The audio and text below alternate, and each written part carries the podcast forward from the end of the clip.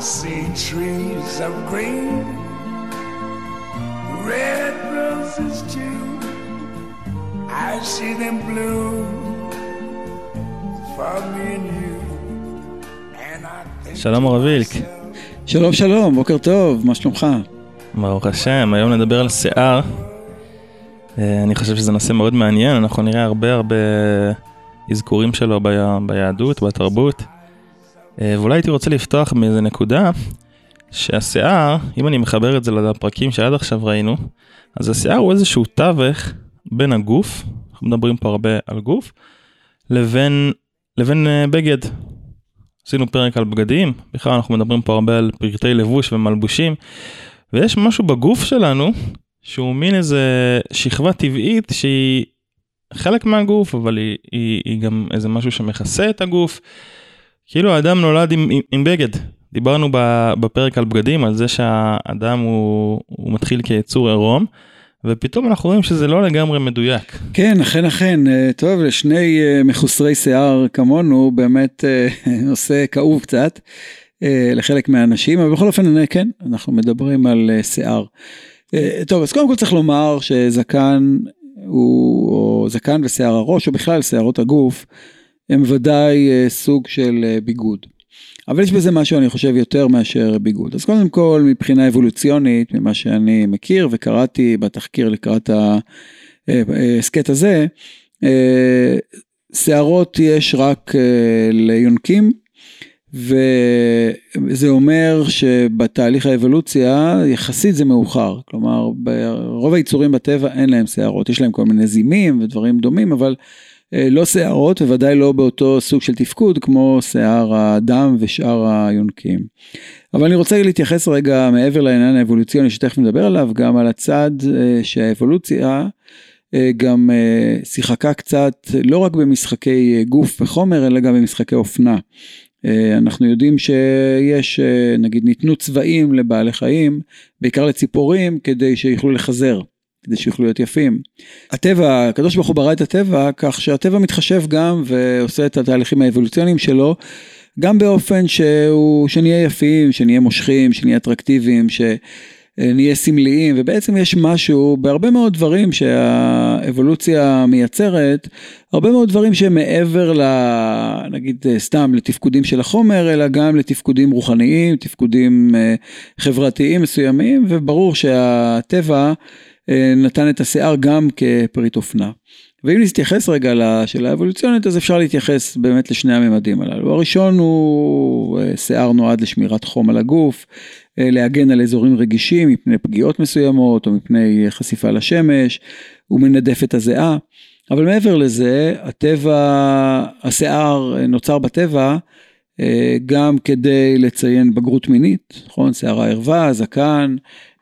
דברים שבאו לציין מבחינה חיצונית את ההפיכה של האדם מילד לבוגר והבגרות המינית היא ודאי אחד מהדברים החשובים.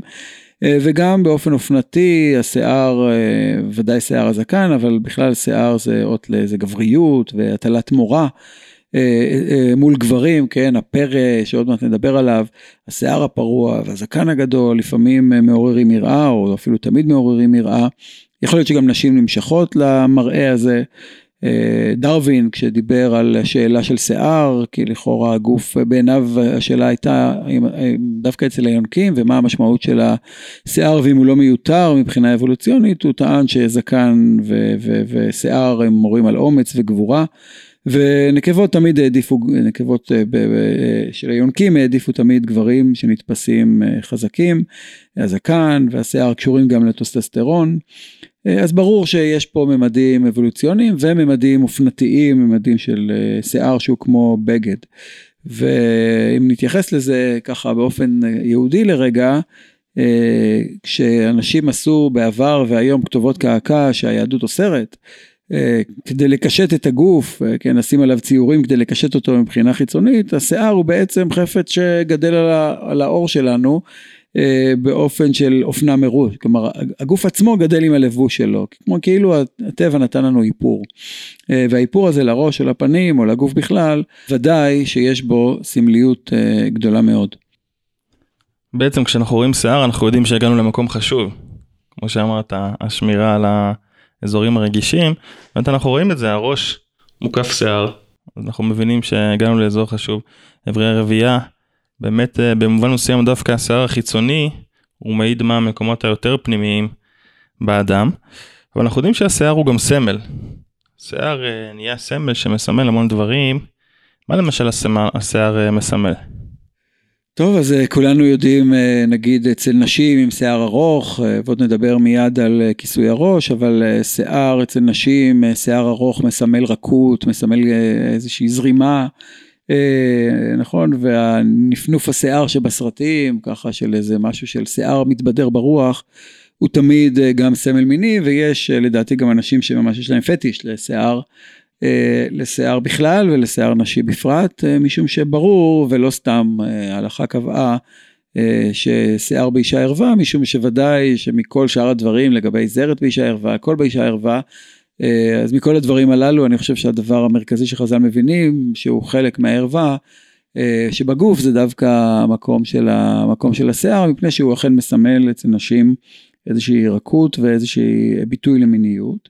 אה, ואצל הגברים כמובן השיער, אה, ודאי שיער של חיילים שככה, שיער קוצני, אה, קשיחות, דיוק, כן, וזה משהו שאופנה לא מעניינת אותי ולכן אני מקצר את השיער, אבל הוא מקוצר באופן שהוא בעצמו הופך להיות אופנתי על ידי הקוצים הללו, שכן הופכים, הופכים אותך לחייל גברי מהמרינס. אה, אנחנו מכירים את המוזיקה של חיים שיער, נכון? אה, רוק, אם אתה היית רוקיסט אז אתה חייב שיער ארוך, אה, ואם אתה שר רגעי אז אתה צריך רסטות, וכל אחד מהם השיער מסמל ודאי משהו, ב... הוא מייצר זהות, הוא מייצר זהות בין מה שנאמר למה שנראה. וודאי, אני יודע, רבים מהמאזינים מכירים או זוכרים, המבוגרים ודאי זוכרים את הר, את שיער, את המחזמר הידוע והסרט. שבו השיער, ואולי אחר כך נדבר על זה עוד, השיער הופך להיות גם סמל מרד, מרד נעורים, שבו לא מקצצים את, ה, לא מקצצים את, ה, את, ה, את השערות כדי לבטא איזשהו, איזשהו אה, סמל מסוים של מרד. אנחנו יודעים גם, אה, קראתי על זה עכשיו וגם אני זוכר מהעבר, שהרבה פעמים נגיד שאנחנו, אתה עומד לפני קהל ואתה רוצה לדבר או אתה שחקן להבדיל, אה, תיאטרון, קולנוע או לא משנה מה, עיצוב השיער הוא חשוב מאוד. או אי עיצוב השיער הוא גם כמובן מסמל משהו, כן, השיער המפוזר או כאילו חוסר תשומת הלב לשיער היא בעצמה תשומת לב לשיער. אה, ואנשים אה, לפני כל אירוע, הדבר הראשון שעושים זה הולכים להסתפר, נכון? זה חלק חשוב מהטול, תורת הלחימה, או תורת החתונה, או מה שלא יהיה, עיצוב השיער אה, אצל בנות, אני זוכר שאצל הבנות שלי ביום חתונתם, אחת הבנות סיפרה לי שהיו לה למעלה מ-100 סיכות בשיער בשביל לתפוס את השיער שלה, וכל כלה שאני מחתן מזהירה את, מזהירה את חתנה שכשהוא אה, שם את האינומה שלא יעז לגעת בשיער עצמו להזיז אותו משום שברור שההופעה החיצונית השיער מהווה אולי עוד לפני הבגד את הסמל הפנימי ביותר כי זה ממש עיצוב גוף. כן, ולהבדיל מכתובות קעקע שברוך השם אנחנו לא עושים והם אסורים עלינו, בעצם עיצוב גוף היחיד כמעט, כן, האיפור הבסיסי הראשוני זה השיער, שהוא ממש כמו שאמרת במקומות החשובים שלנו. אה, אנחנו מכירים אה, בעניין אחר למשל את השיער גם כסמל להאנשה. אולי אחר כך נדבר על השואה, אבל עוד סתם נדבר על זה שנגיד בתרבויות הקדומות, כדי להשפיל אדם היו מגלחים חצי משיער ראשו וחצי מזקנו, ואם זה ילד אה, סורר ומורה, אז אצלנו יש את העונשים של בן סורר ומורה, אבל בתרבויות מסופוטמיה הקדומות למשל, אם הורה לא הקשיב לאבא שלו, גילחו את כל שערות, שערות ראשו כביטוי להענשה ולהשפלה, ואם הוא לא הקשיב לאימא שלו, גילחו את חצי ראשו.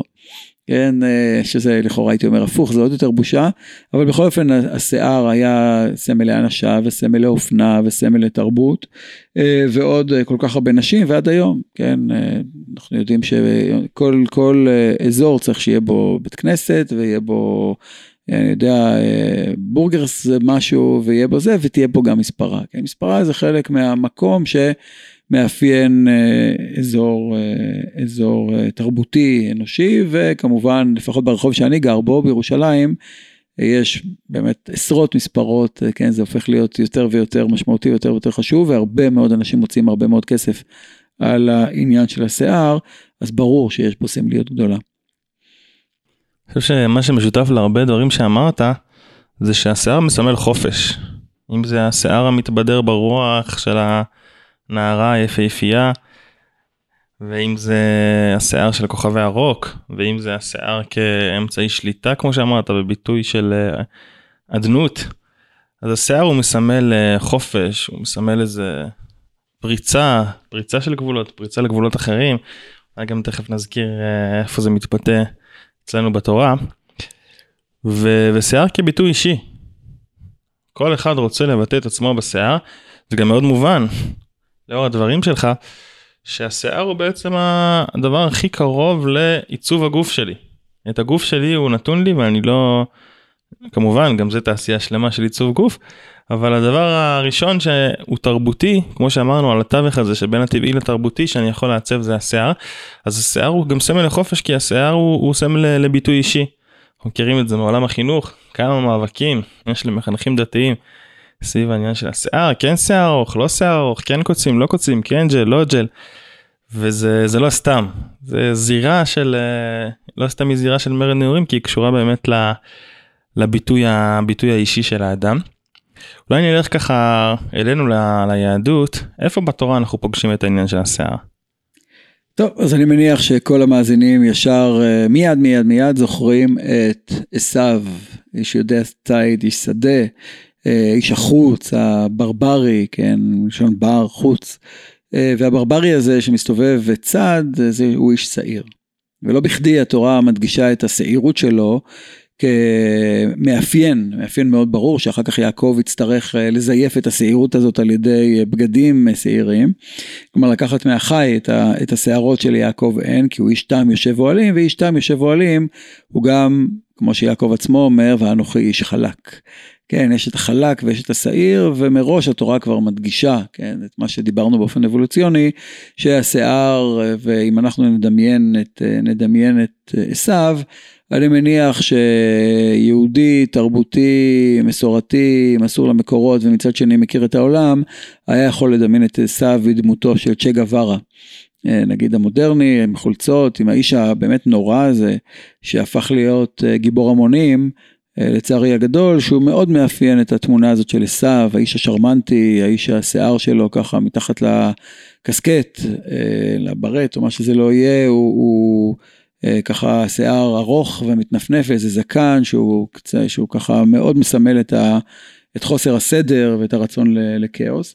ובאמת עשיו מצייר, מצייר את הגבריות והפראות הזאת שהתורה דואגת להדגיש אותה על ידי זה שמספיק להגיד איש שעיר ואנחנו כבר יכולים לדמיין את מלוא הזהות של עשיו.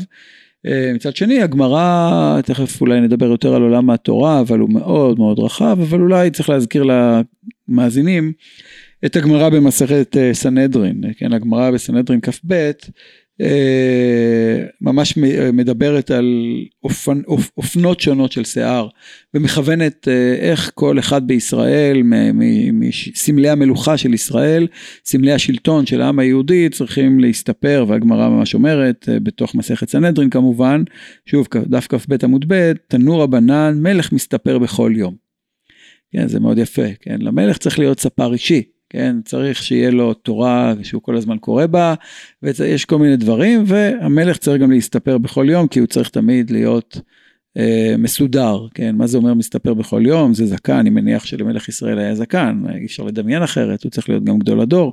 מכירים את זה אה, גם ממלך ישראל בזמננו, יש הרבה עיסוק בשיער שלו, בספרים נכון, שלו. נכון, נכון, מלך ישראל שכרגע עלה שוב לשלטון, אכן אה, השיער השיער הסגול והשיער המסודר, נכון, המלך מסתפר בכל יום.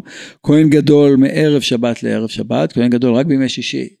כן, מעניין למה, כהן גדול צריך להיות פחות יפה מהמלך, פחות מסודר מהמלך, אולי המקדש יש בו משהו שדורש פחות תשומת לב לנוי, אה, אולי אה, אין זמן לכהן הגדול כי הוא עסוק ולהכניס ללו"ז שלך תספורת כל יום רק מלך אה, יכול לעשות את זה כי דרכו של מלך יותר, פחות עסוקה נגיד, ואז כהן הדיוט אחד לשלושים יום, אז כהן הדיוט כבר כן פעם בחודש מסתפר, שזה מתקרב כבר אלינו.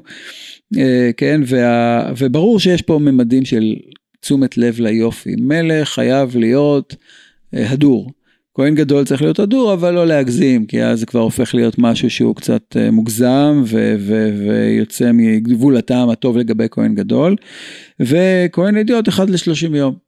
כן, תחשוב עליך נגיד, עלינו, שנינו, רם בישיבת מחניים, אה, נגיד שהיה מגיע כל בוקר ספר לספר אותנו, כן, הייתי מסתפר, היה מגיע ספר לספר אותי, לקרצף את, אה, לא יודע מה, את מה שנשאר משערות ראשי ואת זקני. תלמידים היו מסתכלים אה, בעין מאוד רעה על זה, זה היה נתפס בעיניהם כמשהו, מה זה מה שיש לראש ישיבה להתעסק איתו? אה, אבל מצד שני, אם לא הייתי מסתפר הרבה זמן והשיער היה פרא, היו אומרים, מה, זה לא, איזה מין כבוד זה וכולי. נכון, אז צריך למצוא איזה ממד אמצעי, אבל אם היה פה, אם נתניהו היה פה, או כמו שאני יודע מה, אנשי טלוויזיה, שכן, אז, והם היו טיפה לא בסדר, והזקן, לא, השיער, הצבע של השיער אצל הנשים, גם אצל העיתונאים הגברים, אה, הגברים, אה, ברור שאנחנו מתייחסים לשיער בהתאם לתפקיד, בהתאם לאדם, ולא סתם הגמרא אומרת את זה. באמת הפסוקים שהגמרא מביאה על מלך שמסתפר בכל יום, שנאמר מלך ביופיו תחזינה עיניך. כולנו רוצים מלך יפה. אפשר לצחוק על נתניהו עוד מחרתיים. אפשר להגיד כמה תשומת לב לשיער, ותמיד יש ספר, ותמיד איפור וכולי, אבל אה, גבירותיי ורבותיי, אם הוא לא היה מסתפר בכל יום, ולרגע אחד אולי נראה לכם ראוי והדוק ומוקפד ויפה, לא היינו, הוא לא היה ראש ממשלה היום בגלל, בגלל הקולות שלנו, של כל אלה שחושבים שזה אוי ואבוי, ולמה הוא אה, עסוק בנראות חיצונית. אה, וכהן גדול, אומרת הגמרא, למה כהן גדול? הואיל ומשמרות מתחדשות. כן, כלומר, הכהן גד... אה, אה, כהן גדול צריך אה, לקראת כל קבוצה חדשה שמגיעה, כמו איזה, אני יודע מה, מג"ד שמתחלפים המילואימניקים, אז פעם בחודש הוא נראה, נראה בן אדם. כן, כהן גדול שמקבל כל פעם חבורה חדשה של כהנים, פרש, שבאים ככה, כולם באים מהניילונים, הם הסתדרו, תחשוב, פעם, פעמיים בשנה שהם באים לשבוע עבודה, הם הולכים לספר, נכון? הם באים מצוחצחים, הבגדים נקיים, ובסוף השבוע הם יראו כבר עייפים, מתים, אחרי אה, אימוץ שרירים חזק, אה, גדול מאוד, ואחרי חוסר סבלנות וכולי, הם יראו כבר די uh, ג'יפה, כמו שאומרים, וממילא, כדי שהכהן הגדול צריך להתחדש יחד עם כל, כל משלחת חדשה של כהנים שמגיעה, זה מאוד יפה הרגישות הזאת של חז"ל להגיד שלא ייתכן שהכהן הגדול ייראה פחות טוב מהחיילים שמגיעים, מהכהנים שמגיעים ביום הראשון לעבודתם. כן, ואז הגמרא שגם שואלת איזה תספורת כדאי לעשות, הגמרא מציעה תספורת לוליינית, כן, אה, שמה זה תספורת לוליינית, הגמרא אומרת זה תספורת מאוד מיוחדת, כן, כלומר לא סתם אלא גם צריך תספורת שלא רק, אה, אוקיי, ניקח איזה מכסחת דשא, וכמו שהיום עושים, כן, בוא נעביר, נשים למצב 1, 0, 2, כמה שצריך, אני לא יודע כמה זה, אה, כמה עושים היום, ויאללה, נגלח את השיער והכל. לא, זה צריך להיות תספורת שיש בה השקעה, שיש בה, כפי שהגמרא אומרת, ואני לא רוצה, לא רוצה כרגע להיכנס לאופנה החז"לית, אבל ראשו של זה בצד עיקרו של זה, והגמרא גם מציעה, אפילו יש מודל, כן, הגמרא שואלת, תגידו, איך מסתפר הכהן הגדול? ואומרים, לך, לכו תראו את התספורת שבין אלעשה, אלעשה. כן, וה, והגמרא גם מספרת, רבי אומר, רבי שזה הרבה שנים אחרי החורבן כבר, 150, אה, 150 שנה נגיד בערך אחרי החורבן, ועדיין רבי אומר, אוללה, פעם היה איזה כהן אחד שהשקיע הרבה מאוד כסף בתספורות שלו, והרי לכאורה היום היינו אומרים, אתה לא מתבייש, כאילו תספורת ב-700 שקל, נו באמת. אה, אבל כן, הוא השקיע, והגמרא אומרת, לכו תלמדו ממנו איך משקיעים בשיער. בקיצור, אפשר לראות שלהבדיל אולי מהתחושות שלנו, וממי שלא הכיר את הגמרא הזו, אני מניח שרבים מאיתנו לא הכירו את הגמרא הזו קודם, אה, היינו חושבים, לא היינו מאמינים שגמרא כזאת תיכתב.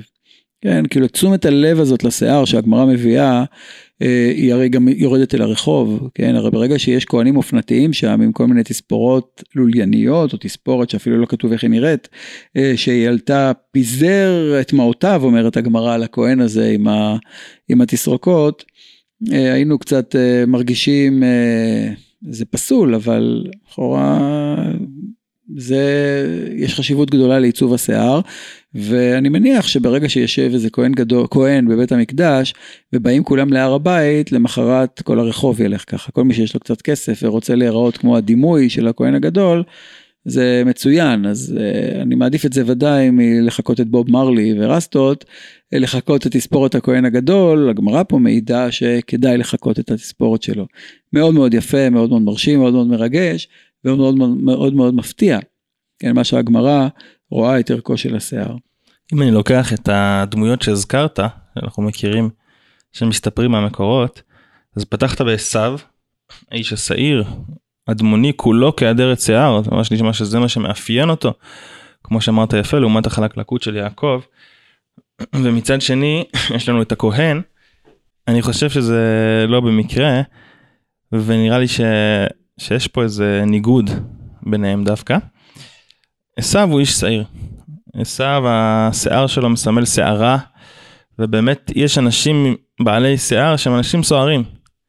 אה, אנחנו מכירים את עשו, אנחנו מכירים גם את שמשון. שמשון שהוא גם איש שכולו שערה, לכל מקום שהוא הולך מתחיל להיות בלאגן, וזה אנשים שיוצאים מהגבולות. זה אנשים אה, פורצים, אנשים של פרא. ו- וכאן מאוד מעניין לשים לב באמת לסוג התספורת, שאם אני חוזר לתספורת שאמרת של הדמויות השלטון, המלך והכהן, אז כמו שאמרת יש משהו מאוד מוקפד, אנחנו לא נותנים לזה אה, להתבדר ו- ולהתפרע, וזה קצת הפוך מעשו ומשמשון, שדווקא לא נגעו בשיער שלהם, הם לא היו מסתפרים, השיער כאיזה ביטוי כזה באמת של חוסר סדר, של עוצמה, להבדיל אנחנו מכירים גם את השיער המתבדר ברוח של ג'יימס פוטר שגם מסמל איזה שערה כזאת ויציאה מהסדרים. וכאן אני חושב שזה מאוד מעניין להשוות ביניהם כי עיסוק בשיער הוא יכול לבטא באמת את היציאה מהגבולות ועיסוק בשיער יכול לבטא הקפדה על הגבולות. הזכרת בדיוק את התספורת של ראשו של זה בצד עיקרו של זה זה אומר הכל במקום הכל מוקפד שום דבר לא חורג מגבולו. וכאן אני חושב שזה מאוד מעניין להגיע לנזיר. הנזיר הוא מאוד מאוד דומה לכהן. אנחנו יודעים שבעצם מערכת האיסורים של הנזיר היא, דומה לכהן. לשניהם יש אה, איסור להיטמע למת, ושניהם לא יכולים לתפקד עם יין, הנזיר בכלל אסור לו יין, וגם הכהן בשעת עבודתו אסור לו להיות שתו יין. והנקודה השלישית זה הנקודה שלנו השיער, נקודה שמחברת ביניהם, שלכהן יש מצווה לא לפרוע את שערו, ולנזיר יש מצווה לא לגלח את שערו, וכאן נקודת ההבדל. בעצם נזיר, התורה אומרת לנו, שכל אדם מישראל הוא יכול להיות סוג של כהן. ספר במדבר בכללי הוא פותח את עולמות הקדושה מעולמות המקדש אל העולם הרחב, העולם הקהילתי, העולם של מחנה ישראל, וגם הנזיר אני חושב זה חלק מזה. זה איזושהי אפשרות של כל אחד להיות כהן, אה, אפילו כהן גדול אולי, לשניהם התורה קוראת נזר, שמן, נזר שמן משחת אלוקיו עליו, שניהם uh, התייחדו בנזר הזה, אז כל אחד uh, מישראל יש לו איזה אופציה להיות כהן גדול, אבל כאן ההבדל המאוד דרמטי ביניהם, שהכהן הגדול אסור לו לפרוע את שערו. דווקא היציאה מהגבולות, היציאה מהסדר, זה איזשהו מאפיין שלילי, הוא חייב להיות מוקפד ולהסתפר, והנזיר להפך, הנזיר חייב לשמור על השיער שלו כמו שהוא, לשמור את החופש הזה, לצאת מהגבולות. ו... וזה אומר שבנזיר התורה אומרת אולי משהו עוד יותר מרחיק לכת, בנזיר התורה מנסה לקדש את, ה... את, ה...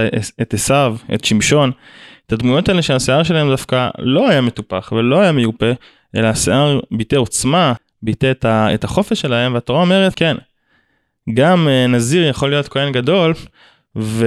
וחוץ מהקדושה שבגבולות, קדושה שבמקדש, קדושה המתוכננת והמוקפלת, יש פה איזה קדושה ש... של של עוצמה של חיים, של, של שיער, אה, של השיער הפרוע של הנזיר, שיכול להיות שהוא טיפח אותו, זה, זה לא חייב להיות uh, שיער uh, מרושל, אבל בהחלט זה, זה לא הראשו של זה בצד עיקרו של זה, זה לא הגבולות האלה הנורא מטופחים ומסודרים של הקדושה, אלא יש פה איזושהי קדושה פורצת. וואו, כן, באמת אה, יפה מאוד, לא חשבתי על הדברים האלה, והזכרת לי אירוע אישי שקרה לי. אה, בשנים הראשונות, ככה אחרי החתונה, ושהחלטתי שאני רוצה שאחרי שלמדתי בישיבות ליטאיות יותר, ושם היה ברור שמתגלחים, או שמים את המישעי המפורסם, מי שמכיר את החומר הזה שמכלה את השיער, רק לא, לא להתגלח. אה, לא להתגלח עם מכונה אלא עם אה, חומר אה, כימי אחר, אני זוכר עוד את הריח החזק הזה והנורא שהיינו מתגלחים בימי שישי. וברגע שהחלטתי לגדל זקן, אז בשנים הראשונות הזקן היה מאוד מסודר. כאילו היה לי מכונה ועשיתי את זה לפי מספר וממש מאוד השקעתי בזה שיהיה מסודר כי אני בסך הכל אדם מסודר ואני לא יוצא מה, מהגדרים מי יודע מה אז בסך הכל אני די מרובע. ואז uh, התעוררה לפני כמה שנים, אני לא זוכר כמה שנים אפילו, איך עשור, אולי קצת פחות, התעוררה איזו סערה uh, שכמדומני אחד מהרבנים של הציונות הדתית העלה, אה, לגבי הזקנים המטופחים, שזה מראה שזה לא רצינות דתית וכולי, והטיפוח הגוף, והיה ככה, ופורסמה תמונה של הרב דיסקין, זכר צדיק לברכה, עם הזקן הלא מאוזן, שצד ימ, שמאל ארוך יותר מצד ימין, וככה שיער מחוץ לגבולות. וזה היה הדימוי שהרב אבינר אני אפילו יכול לומר, הרב אבינר פרסם את זה ואמר ככה צריך להיראות, הזקן לא צריך להיות מושקע ולא...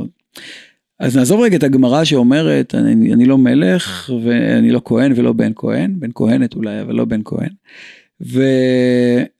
והחלטתי באותו רגע שוואלה, ומאז אני ממש כמעט וככה כל פעם שאני מסתפר עושים איזה נגיעות, אבל אני ממש לא, אני נשאר עם זקן קצת פרוע יותר, קצת משהו ש... מזכיר לי לפעמים להסתכל בראי ולצאת מחוץ לסדר, לא להיות כפוף לאיזה סדר מסוים, ובסוף אני משוכנע שזה לא מה שהתכוון אליו הרב אבינר שאמר שהשיער הלא מסודר מוציא אותך מהסדר, אלא דווקא לכאורה זה הסדר. אה, ופתאום אני נזכר בזמן הזה שכולם שאלו אותי, תגיד מה קרה, כאילו, מה, מה, מה הלוק החדש הזה?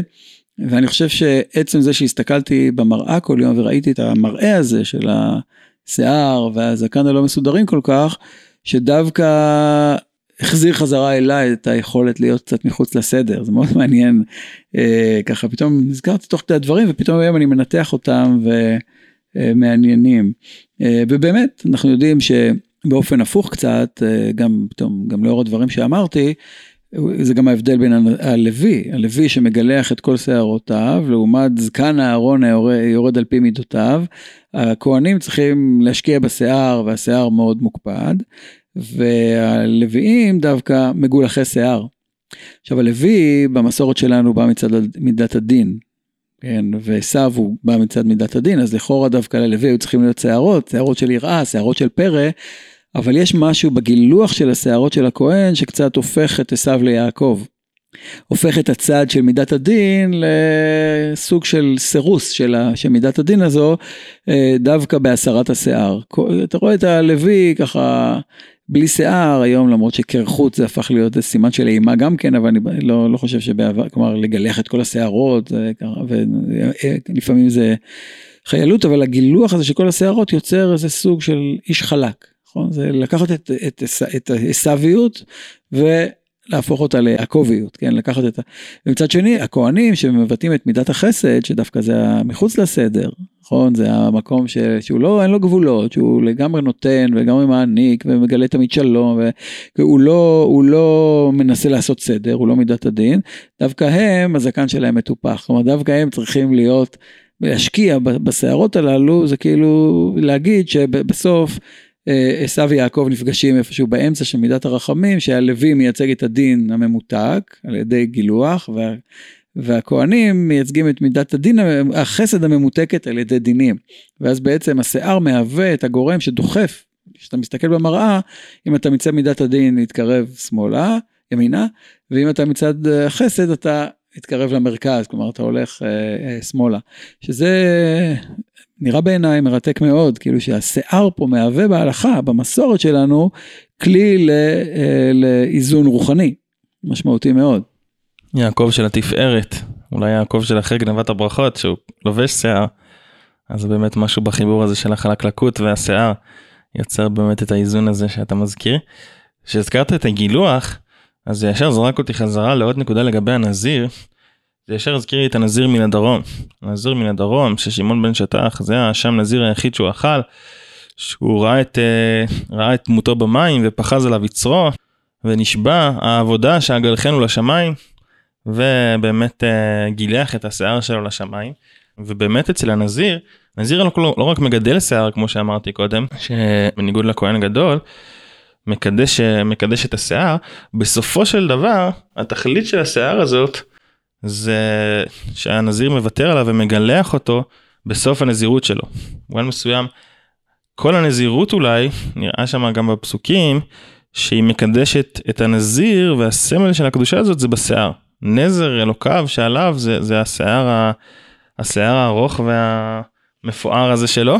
וזה באמת מעניין מה שקורה בסוף הנזירות, שהנזיר לוקח את השיער שלו ואותו הוא, אותו, אותו הוא נותן. הפסוק שם אומר, ולקח את שיער ראש נזרו ונתן על האש אשר תחת זבח השלמים. הנזיר לוקח את השיער ושם אותו על האש תחת זבח השלמים, אז חז"ל פירשו את זה, רש"י בעקבותיהם, שתחת זבח השלמים זה תחת הדוד שבו הוא מבשל את, ה, את הבשר של השלמים, האש של הבישול. אבל אם חוזרים לפשט הפסוקים זה נראה שממש האש שתחת השלמים זה האש שבה מוכתרים השלמים. לא השלמים שהאדם אוכל אלא החלק, חלק גבוה שבשלמים, וזה ממש נראה שמקריבים את השיער, כאילו השיער פה מקבל איזשהו, איזשהו תפקיד מאוד מאוד אה, חשוב, והנזיר שקידש את שיערו בסוף גם uh, מקריב אותו. וזה אני חושב שזה גם מעניין אם חוזרים לנקודה של השיער כאיזה משהו שהוא חלק מהגוף אבל לא לגמרי חלק מהגוף. אז יש פה אולי איזושהי יכולת של האדם להקריב ממש משהו מעצמו.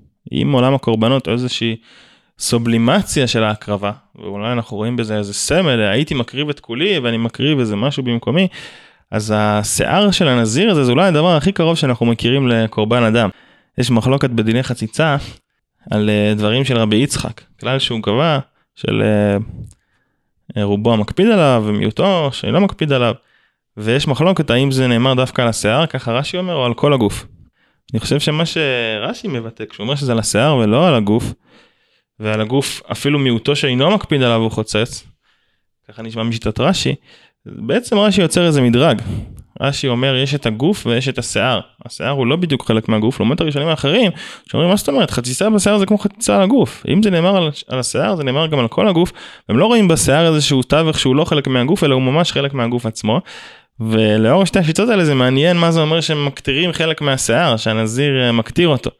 לפי רש"י אולי יש איזה משהו שהוא כאילו, הוא איזה בחינה של גוף אבל לא בדיוק גוף, ועל ידו אנחנו באמת יכולים לגעת ברעיון הזה שאנחנו מסתייגים ממנו בדרך כלל, ואנחנו נותנים לו איזשהו ביטוי מסוים, ממש של קורבן אדם. אה, ואם תופסים ממש את השיער כחלק מגוף האדם כמו הראשונים, אז, אז זה ממש, כמו שאר הראשונים, אז זה ממש אה, איזשהו חלק גוף ש, שאנחנו מקטירים אותו. אבל זה ברור שהוא גם כי זה כי הוא שונה משאר הגוף. מעניין כביטוי לזה אה, יש לי יש לנו במשפחה אגף אה, חרדי מאוד. ובאגף הזה אנשים אה, לפני חתונתם מגלחות את, מגלחים להם את הראש, זה חלק, עושים חלקה, לא בגיל שלוש אלא בגיל 17 כשמתחתנות. ויש גילוח הראש הזה שבעינינו נראה לי טקס משפיל, כן, להוריד את השיער זה ממש לסרס, כן, יש משהו בשמשון של לקחת את השיער זה לקחת את, ה, את ההון, את, את, את החוזק הפנימי, את זה שאתה מגולח אתה נראה חל, חלש, כן, ואישה אישה מגולחת שוודאי שיערות הן חשובות מאוד. וכיסוי הראש הוא סוג של גילוח בעצמו, אבל הגילוח הראש, אני זוכר, סיפרה לי בדודה שלי שעברה אה, גילוח הראש, שלפני המון המון שנים, ש... ואחר כך הרי זה לא שפעם אחת, זה כל הזמן, כן, יש פאה ועליה מטפחת ומתחת אין שיער. וזה הפך להיות כבר שאלה לא רק של הגילוח הראש כאיזה משהו ש... איזו התמסרות כזאת לחלוטין וויתור על האני שמצויר על ידי שיער הראש, אלא בהפוך על הפוך זה כבר נהיה חציצה במקווה. כלומר ברגע שזו התרבות וכך מקובל שהשיער הוא כבר חציצה, זו חציצה. ו... וזהו, ואז באמת אה, קצת אה, לגבי מה שהגמרא אומרת, בסוף מסכת גיטין, לגבי את מי אפשר לגרש, אז אפילו מצא לה נימה. כן, כלומר, אפילו אם אדם מצא באשתו שערה אחת, זכותו לגרש אותה. על זה שהיא לא מוקפדת מספיק בשביל להסיר את, ה, את השערות, שם אני מניח זה לא קשור לחציצה במקווה, אולי לסכנה אחרת, אולי לאיזה גועל משערות של נשים, אני לא כך יודע אה, להסביר למה, למה זה כך, אה, למה, למה זו, זו סיבה לגירושין, אבל ברור שהגמרא רואה בשיער של האישה איזה משהו שהוא פסול כל כולו, ולכן מצא לה נימה, זה נימה של הערווה. כן, לא נימה של הראש, כלומר זה ממש את כיסוי הראש וסילוק השיער כמשהו שהוא וולגרי אולי אצל נשים, כמשהו שנתפס כמשהו שצריך אה, להיות אה, מגולח לחלוטין, ועד היום זה אני חושב דיון, אה, דיון שלם בעניין הזה. אנחנו מכירים עוד הרי, נכון, אנחנו מכירים עוד הרבה גילוחים או איסורי גילוח, אבל לא מגולח, נכון? אבל, אם זה, או זה 30 יום, אם זה על אביו ואמו עד שיגערו בו חבריו, זה ביטוי נפלא נכון, אבל שאבל על אביו ואמו, הרבה אנשים חושבים שאחרי 30 יום יכול להתגלח ולהסתפר, זה לא נכון. ההלכה אומרת עד שיגערו בו חבריו. אז אם החברים נחמדים אז הם גוערים בו אחרי 31 יום, אבל זה לא נכון. צריך לחכות עד שממש הוא יצא מחוץ לסדר, כאילו שזה משהו שהוא כבר מוגזם, ואז אומרים לו, אה, לא ראוי, כן, לך תסתפר, ואז הוא יכול להסתפר רק שיגערו בו חבריו. יש פה שני אלמנטים שבעיניי מרתקים. אחד זה עצם העניין ש... האבל מעריך את שערותיו כיציאה מהסדר, כן? הסדר שלי התערער. העוגנים שלי נעלמו, ההורים, אחד ההורים שנפטר. ואני זוכר גם את עצמי כשישבתי שבעה על אמי ולקח לי הרבה זמן, כאילו לא רק אחרי 30 יום, כאילו וגם כשאמרו לי היה לי קשה להסתפר כי הרגשתי, אמי זיכרונה לברכה הייתה הרבה יותר מאבא שלי, שאבי ייבדל לחיים ארוכים חי היום בביתי, איתנו, אבל אמי הייתה העוגן שלי בחיים לאורך כל השנים, מילדות ועד בגרות. ולא יכולתי להסתפר, הרגשתי שאני אני מאבד את ה... איבדתי את איזה, איזה שורש כזה, כן, שאתה, שבאמת היה, היה משהו עמוק מאוד, והיה צריך זמן בשביל שישכנעו אותי, בוא תחזור לסדר. כן, וזו אמירה הייתה קשה, זה כמו להיפרד אחרי 11 חודש מהקדיש, אחרי 12, 12 חודש מהאבלות בכלל, זה, זה, זה, זה פתאום דורשים לך לחזור לסדר ואתה, וזה קשה מאוד. אמ, אז, אז יש איסור והשיער פה מסמל את המקום הזה שדווקא דוחף אותך ואומר לך איסור, איסור הגילוח, אומר לך לא, אתה עכשיו צריך להרגיש מחוץ לסדר. אז רק מראה שהשיער הלא פרוע, השיער הפרוע סתם ככה הוא באמת מחוץ לסדר וההלכה לפעמים דוחפת אותך מחוץ. אני רוצה שתרגיש את חוסר הסדר, תסתכל ותבין שאתה משהו בחיים שלך כבר not in order, כן, לא מסודר, כן, לא בסדר, לא בסדר במובן של not in order, אבל גם not right, כן, כלומר, גם זה לא בסדר, כי זה לא, הסדר נעלם לי. כן, לא לעבור על זה לסדר היום, אלא באמת, אה, באמת ביטוי לשברים גם שיש לנו בחיים, ובאמת, לפעמים החיים שלנו הוצאו מן הסדר, ויש לנו איזה נטייה לפעמים דווקא להיאבק בזה, ולחזור כמה שיותר אל הסדר, כי זה, כי זה מה שנותן לנו עוגן. חושב שגם מבחינה פסיכולוגית דווקא הכרה בחוסר סדר ש, שאנחנו פוגשים כשאנחנו פוגשים אותו אז היא באמת חשובה. אני חושב שיש גם uh, עוד איזה הסבר של זה של ה... שדווקא האבל אסור לו להתגלח. דווקא כביטוי של השיער כאיזה תגבורת של חיים. יודעים שהשיער הוא גם מסמל כמו שאמרנו קודם גם כוח. ויכול להיות שדווקא במקום של המפגש עם הכיליון אדם אסור לו לגעת בשיער. תן לעצמך רגע איזה מפגש, כן, עם החיים הפרועים האלה, הלא כסדרם, אבל גם איזשהו מקום של, אה, של התחדשות מתוך ה... מתוך איזה תגבורת של החיים, אנחנו יודעים שגם ילד קטן, אנחנו לא, לא מספרים אותו כל כך מהר. או אולי נדבר על זה בהמשך גם, אבל אנחנו נוטלים לו, נותנים לו חלק שלוש שנים, חלק שזה משגע אותם אז קצת פחות, אבל באמת זה ביטוי כזה של חיים של בהתחלה לא נוגעים בשיער. כן. טוב, יפה, אולי אה, מתוך זה אולי נדבר רגע על הכן נוגעים בשיער ולא נוגעים בשיער, נדבר רגע על הפאות. כן, זו אופנה שמאוד חזקה בדורות שלנו, שחבר'ה, חסידות בכלל הביאה את העניין הזה, והחבר'ה שלנו ככה שמתקרבים לחסידות, החבקוקים, כן, חסידים של ברסלב, חב"ד, הרב קוק, ככה הרבה מהם הולכים עם פאות, אפילו המהדרים הולכים עם מה שמדמיקרי גוזמבות. וכשהתורה אומרת, כן, לא תקיפו פאת ראשכם ולא תשחית פאת זקניך, כלומר התורה נותנת איזה משהו מיוחד לשאלה הזאת של הפאות דווקא, לא להשחית, ויש כאלו אפילו שמאוד נזהרים, מאוד נזהרים שלא לגעת בשיער כדי שלא יישרו שערות. כן, ממש עד כדי כך, כשאתה נוגע אז אתה משאיר שערות בידיים וזה חס וחלילה דיקנה קדישא, הזקן המקודש. ובאמת אה, גדולי ישראל שאלו כאילו מה, מה הסיפור של הפאה. ואז כמובן הרמב"ם ידוע בעניין של עבודה זרה, שהבעיה היא עבודה זרה, ומולו הטור, אה, כן, מדבר על חוקה, פשוט כך ציווה הקדוש ברוך הוא ואנחנו לא מוצאים טעמים. אה, אחרים שחושבים, נגיד רבנו בכי שחושב שזה פשוט שלא נראה כמו אישה. האישה מגלחת את פאותיה והאיש לא מגלח את פאותיו והאבן עזרא בסוף אומר שזקן זה כבוד, כן, הפאות מהוות איזה סימן של כבוד ולכן לא, אה, לא מגלחים אותם. וזו שאלה גדולה, כן, כי בסוף הפאות, אני הכי אוהב את המושג הזה של, אה, של רבי נחמן, אולי של שתי ידיות. ידיות, כן, שמי שיבוא בראש השנה לאומן או לא משנה מה, בסוף זה כאילו אדם מסתובב עם, עם אפשר למשוך אותך בציציות ראשך, נכון? ככה אומרים. למשוך אותך בציציות ראשך זה כאילו הופך את המקום הזה, כאילו שיוצא לך, השיער פתאום הופך להיות חבל. והחבל קושר אותך. כן, בסוף באופן הפוך על הפוך של פרא וחוץ, דווקא הפראות כאילו שבזה שאתה לא מספר את, ה, את הפאות, הופך להיות, להבדיל משאר הראש, שהופך להיות מקורזל ואולי גם מלוכלך ואולי מה שלא יהיה, והוא הופך להיות איזה דמות פרא, פתאום הפאות משנות לחלוטין את התמונה. הן מכניסות אותך לסדר עוד יותר גדול. מכניסות אותך, פתאום אפשר לקשור אותך. אפשר לקשור את, ה, את הפאות הללו ואיתם למשוך אותך.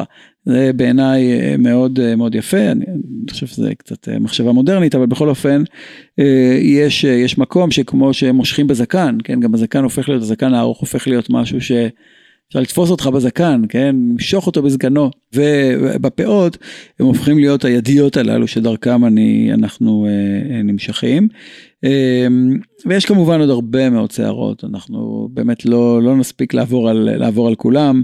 אנחנו מכירים את אבשלום שנתלה בשערו, כן, שחז"ל מדברים על גבר שמסלסל בשערו, נכון? יוסף שסלסל בשערו, אבשלום שסלסל בשערו, כלומר שהוא עושה טלטלים, כן, שהוא כל הזמן עסוק בשיער היפה שלו, ובסוף בשני המקרים הללו, אצל יוסף הוא כמעט נופל ברשת בגלל שערותיו, ואצל אבשלום הוא ממש נופל ובסוף הסמל הגאווה הופך להיות סמל החורבן וסמל המוות אה, ואנחנו רואים באמת את, הצד הזה. מצד שני אלישע הנביא כידוע היה קרח.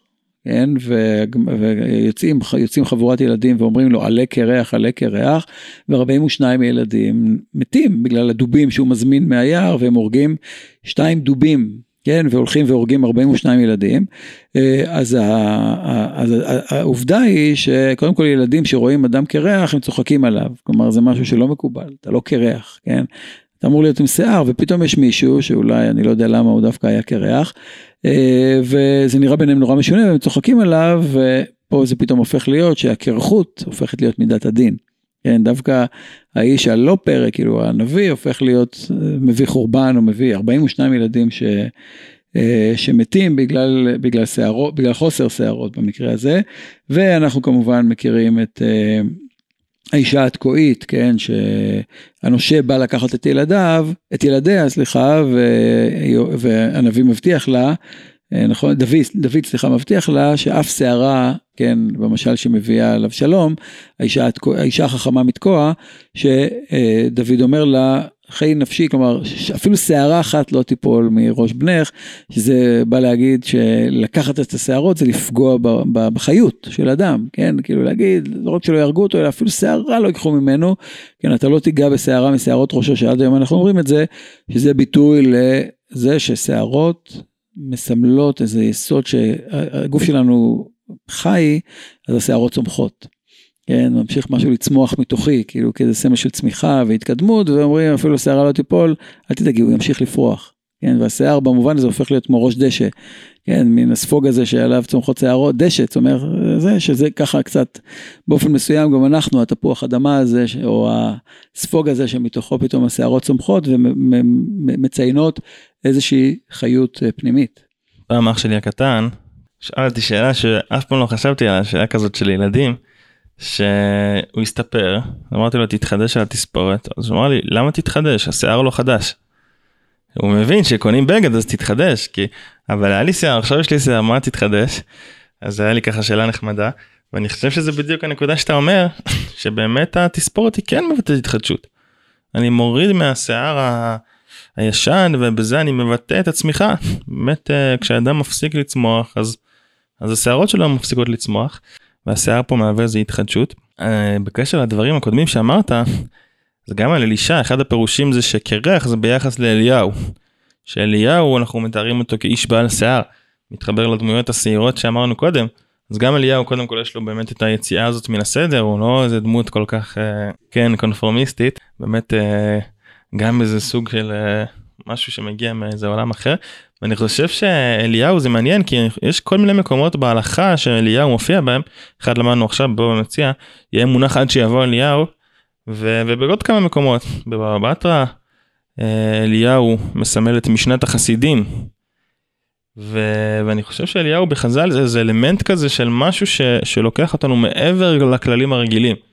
יש איזה חוק רגיל ויש איזה חוק מעבר של חסידים שמי שנוהג כמותו אז אליהו מתגלה אליו ומתי שאתה מפסיק אז אליהו מפסיק להתגלות אליך ויש בו, יש בו, יש פה איזה משהו שהוא משהו שהוא באמת מעבר והוא לוקח אותו למקומות אחרים וזה באמת uh, מתאים לזה שהוא איש בעל שיער שיער ש, שלוקח למקומות אחרים.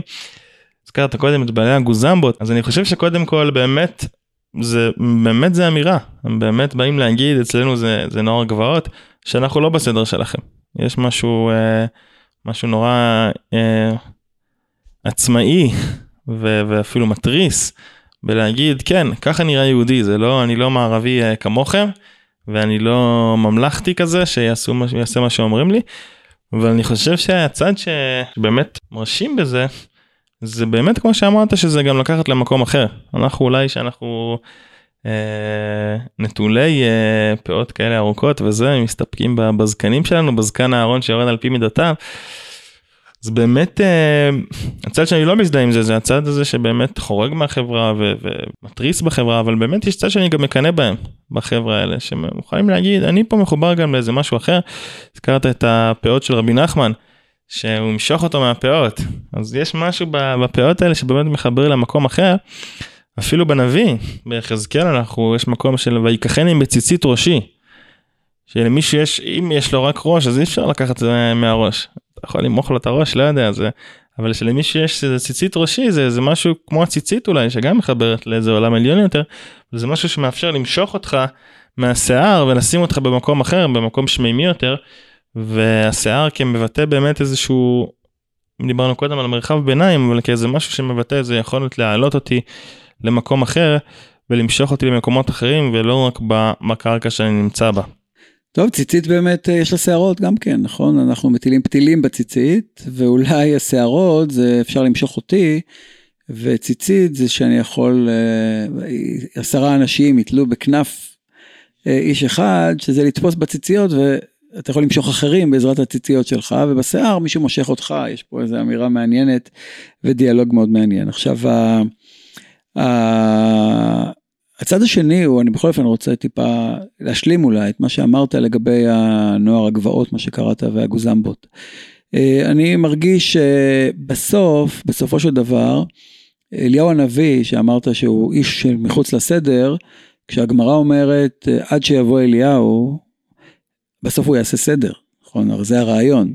עכשיו באופן מאוד מעניין, מרתק אפילו, בסופו של דבר, אחד עושה גוזמבות, שניים עושים פאות גדולות, שלושה עושים, ארבעה עושים, בסוף הם הפכו מאופוזיציה לקואליציה כפשוטו היום. וברגע שאתה הסדר, אז השאלה היא מה אתה עושה עכשיו.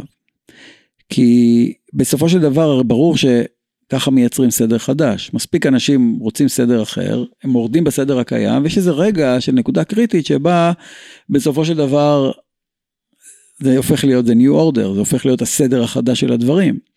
והתחושה שלי כרגע לפחות, במה שקורה במדינה, שהרבה פעמים כבר זה נהיה, אוקיי, כאילו, בסדר, מרדתם, זה יפה, אתם תתבגרו.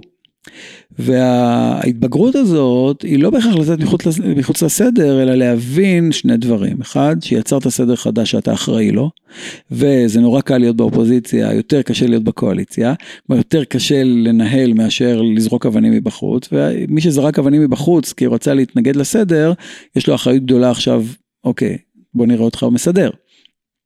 בתפיסה שלך של אנטי סדר, היא חייבת להגיע למקום שהוא מייצר איזה עולם שבו זה מה שבסדר. ואני אני באמת uh, מחכה לראות, כן, מחכה לראות את הרגע הזה שבו בסוף אנחנו שנינו מחוץ לסדר, נכון? ישיבת מחניים שהיא כאילו הכי רוצה לעשות סדר ולדבר באופן רציונלי ולדבר באופן זה, אנחנו כבר נתפסים כמקום שהוא אנטי סדר, נכון? כי יש פה סדר חדש שפעם היה אי הסדר.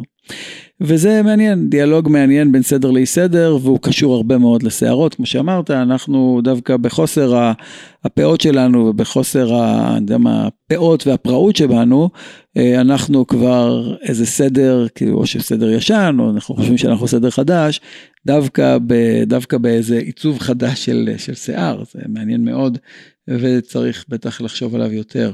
דרך אגב, אני חושב שבאמת אה, זה הסיבה שאליהו מודח. בסוף אליהו איש השיער, מוחלף בקרח הזה, אבל הקדוש ברוך הוא העדיף את הקרח הזה, ובאמת כסמל, משהו שמנסה להשתלב יותר במציאות ולא רק uh, לזעוק כנגדה בצורה מאוד מרשימה, אבל שלא תמיד יש למציאות את היכולת לקבל אותם, ואלישע עובד מול המלכים, ואז הוא מבקר אותם, ו... אבל יש לו איזה דינמיקה שבאמת יותר אולי מאפשרת איזה השפעה על המציאות. ואולי זה באמת הרגע שדיברת עליו, שהאופוזיציה הופכת לקואליציה, והאי סדר צריך להתחיל לסדר את המציאות. כן, טוב, בואו נתאר לעצמנו רגע, חיפשתי תמונה של הרצל בלי זקן, לבדוק האם יש תמונה של הרצל לפני הזקן. התמונה היחידה שמצאתי לפחות באינטרנט היא תמונה שלו מילדותו.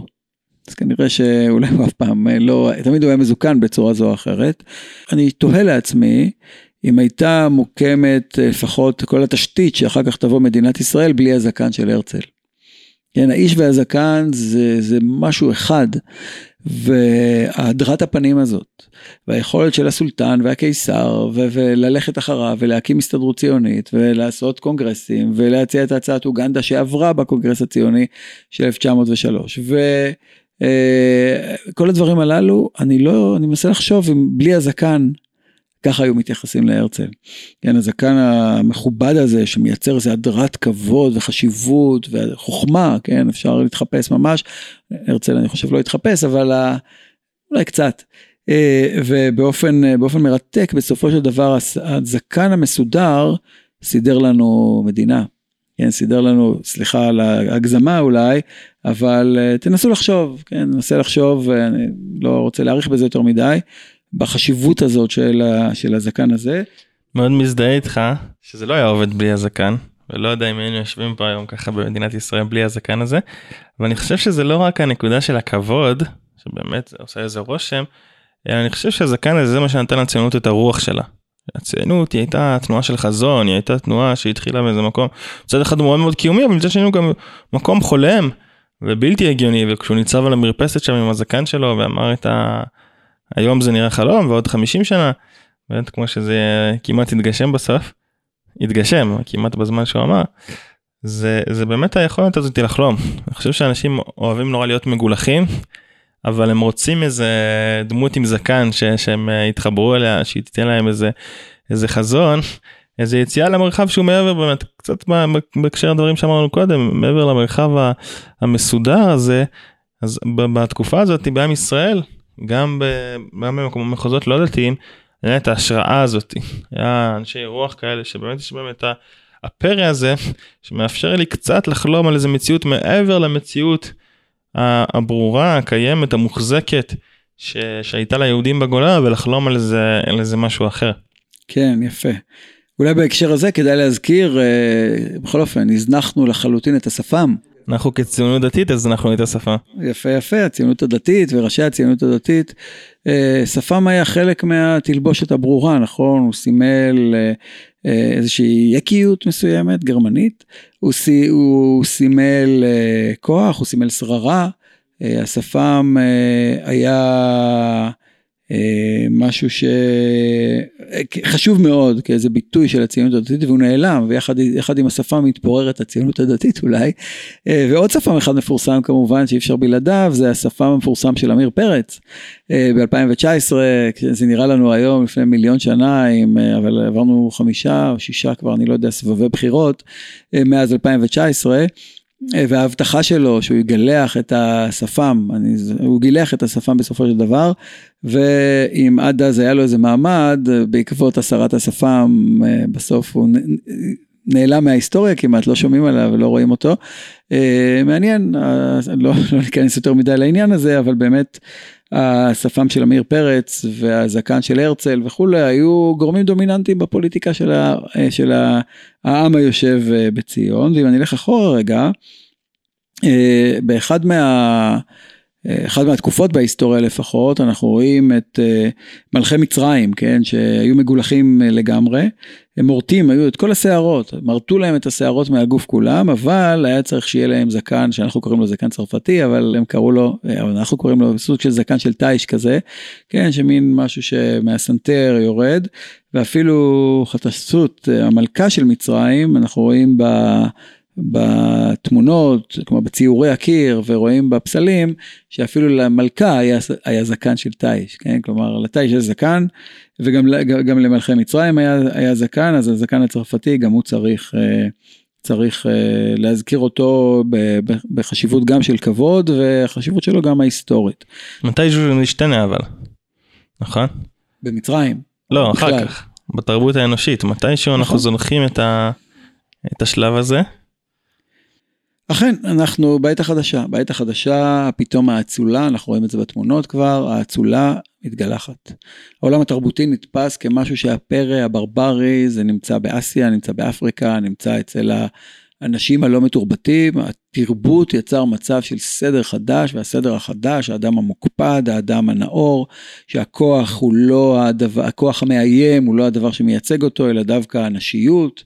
אה, וה... וממילא כל ה... בכל העת המודרנית מלכים ואנשים חשובים דאגו לגלח את, ה... לגלח את הזקן, לגלח את השיער, כך שהוא יהיה אה, מאוד מאוד מתורבת, ומצד שני באמת מחבלים, מהפכנים, אה, כמו שהזכרתי קודם את צ'ה גווארה, תמיד הם בעלי זקן, אבל קראתי במחקרי ספרות הילדים למשל, שטראזן הוא מגולח. כן, אה, אני זוכר את ה, בתור ילד את הסרטים של ג'וני וייסמילר, שהיה טראזן, כן, הוא צריך להיות מגולח, הוא הפרא האציל של ניטשה, כן, הוא הפרא שמצד אחד הוא פרא, אבל הוא לא משתמש באמצעים של כוח אלא בשכל, הוא לא באמצעים, באמצעים של איום, אלא תחבולה ותחכום, וזה איזשהו עולם חדש שבו פתאום השערות הופכות להיות משהו של הפרא, ולכן היום אה, הגוף הבוהק, הגוף האסתטי, כאשר אה, הוא הדבר החשוב, והשערות אה, מכוערות, ובעצם אידיאל, אנחנו חיים בעולם שאידיאל היופי הנשי אה, משתלט על, אה, משתלט על כולנו. ובהקשר הזה, כמו שהזכרתי קודם, צריך אולי להזכיר מילה על השואה. יש ויכוח גדול, אני זוכר אותו כשהקימו את מוזיאון השואה בוושינגטון, האם להציג שערות, הרי הנאצים גזזו את שערות הכלואים היהודים, והם טענו זה בגלל מחלות, אבל כמובן זה היה להשפיל, כן, זה היה האדם המגול... שאין אופי, כן, אתה מספר, והשיער שמבטא איזה איפור, איזה, כמו שאמרנו קודם, מבטא איזה אישיות, אנושיות, אה, גולח לנשים ולגברים, אה, ולא בגלל, זה רק שאלות של היגיינה. אבל הייתה שאלה גדולה אם להציג, אפשר להציג שערות במוזיאונים, שערות אמיתיות שגילחו, ויש הררי שערות שנמצאו במחנות. ואחד מהדברים שבסופו של דבר לא הציגו את השערות היה, כאילו הדיון היה בשאלה האם זה אברי אדם, שזה כבר חומר חסר משמעות, ואף אחד לא עולה על דעתו להציג אברי אדם או אפר ממש של הניצולים, כן, כי כבר ממש גוף אדם.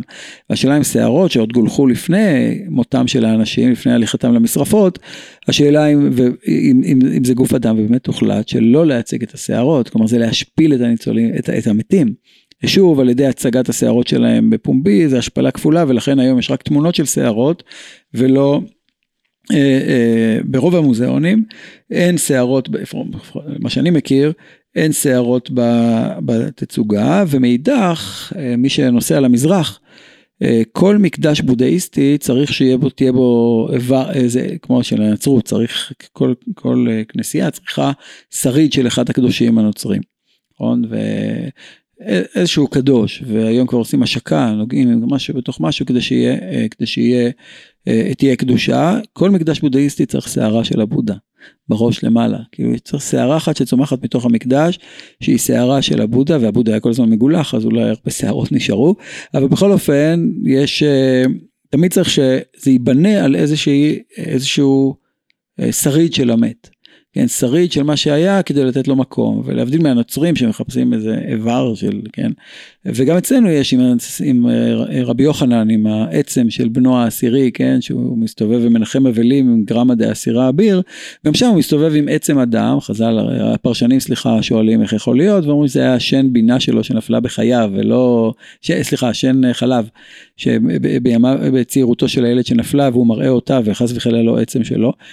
אבל הסערות פה שוב מהוות uh, במקדשים הבודהיסטיים משהו שזה צמיחה מחדש של הבודה או תחייה מחדש כל הזמן בתוך המקדש הזה אז ממש עד היום uh, השיער מהווה איזשהו מרכיב בעל משמעות חשובה מאוד אה, שמופיע כמובן, כן, המוסלמים שעולים לקברים לגזור את שיער הילדים, אה, החלקה שאנחנו עושים ולא הספקנו לדבר עליה, אה, מכל מיני טקסים עתיקים, דיברת על הקרבת שיער, אז היוונים היו מקריבים את השערות שלהם ממש לאלים. היו מקריבים את השערות והזכרת את זה גם בהקשר שלנו של הנזיר שמקריב אולי את שערותיו על המזבח. הרבה עוד לפני יוון. אה, והשיער בקיצור מכל המסע הזה שעברנו בכמעט שעה האחרונה, אה, באמת על ההיקפים הגדולים של השיער ועוד יש הרבה מאוד אה, מה לדבר, באמת מוביל אותנו לאיזושהי הבנה מעמיקה מאוד ולמטרה של, של סדרת הפודקאסטים הזו, והיא לומר שאין, אי אפשר להתעלם משום דבר. אנחנו, כל דבר יש לו חשיבות, כל דבר יש לו מראה מקומות, ואנחנו מבקשים לחשוף חלק ממראה מקומות של כל כך הרבה נושאים. חושב שזה דברים שהזכרת באמת השיער הוא הרבה פעמים מבטא זהות. לכן צריך את השיער הזאת של הבודה רואים את זה בעוד מקומות בתרבות נגיד בהארי פוטר אז שמכינים שיקוי פולימיצי אז אתה לוקח שערה שערה זה איזשהו חפץ מעבר כזה שהוא אני לוקח את הזהות של הבן אדם דרך ה... דרך השערה הזאתי חלק מהשרביטים בהארי פוטר יש בהם שערה בגרעין שלהם בליבה שהיא מעבירה את התכונות של החפץ מהם היא נלקחה, מהיצור מהם היא נלקחה. וכמובן ההגיגית.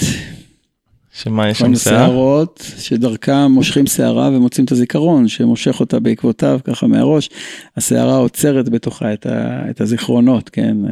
וגם בעולם המודרני שלנו אנחנו עושים, אה, הדרך הכי קלה לעשות בדיקת dna זה עם שערה. כלומר יש בשיער הזה שאמרנו כן איבר לא איבר כביכול כבר משהו מת. יש בו את, ה, את הגרעין של הבן אדם, את הגרעין הזהותי של הבן אדם, ואולי בגלל שהוא מצד אחד יש בו את הגרעין הזהותי ומצד שני הוא לא ממש ממש איבר גוף אז זה הדרך שבה אפשר להעביר את, ה, את הזהות של האדם גם למחוזות אחרים. אכן יפה תודה רבה. תודה רבה נתראה בפרק הבא בעזרת השם שגם קשור לשיער אה, אז בעזרת השם בשבוע הבא. להתראות. What a wonderful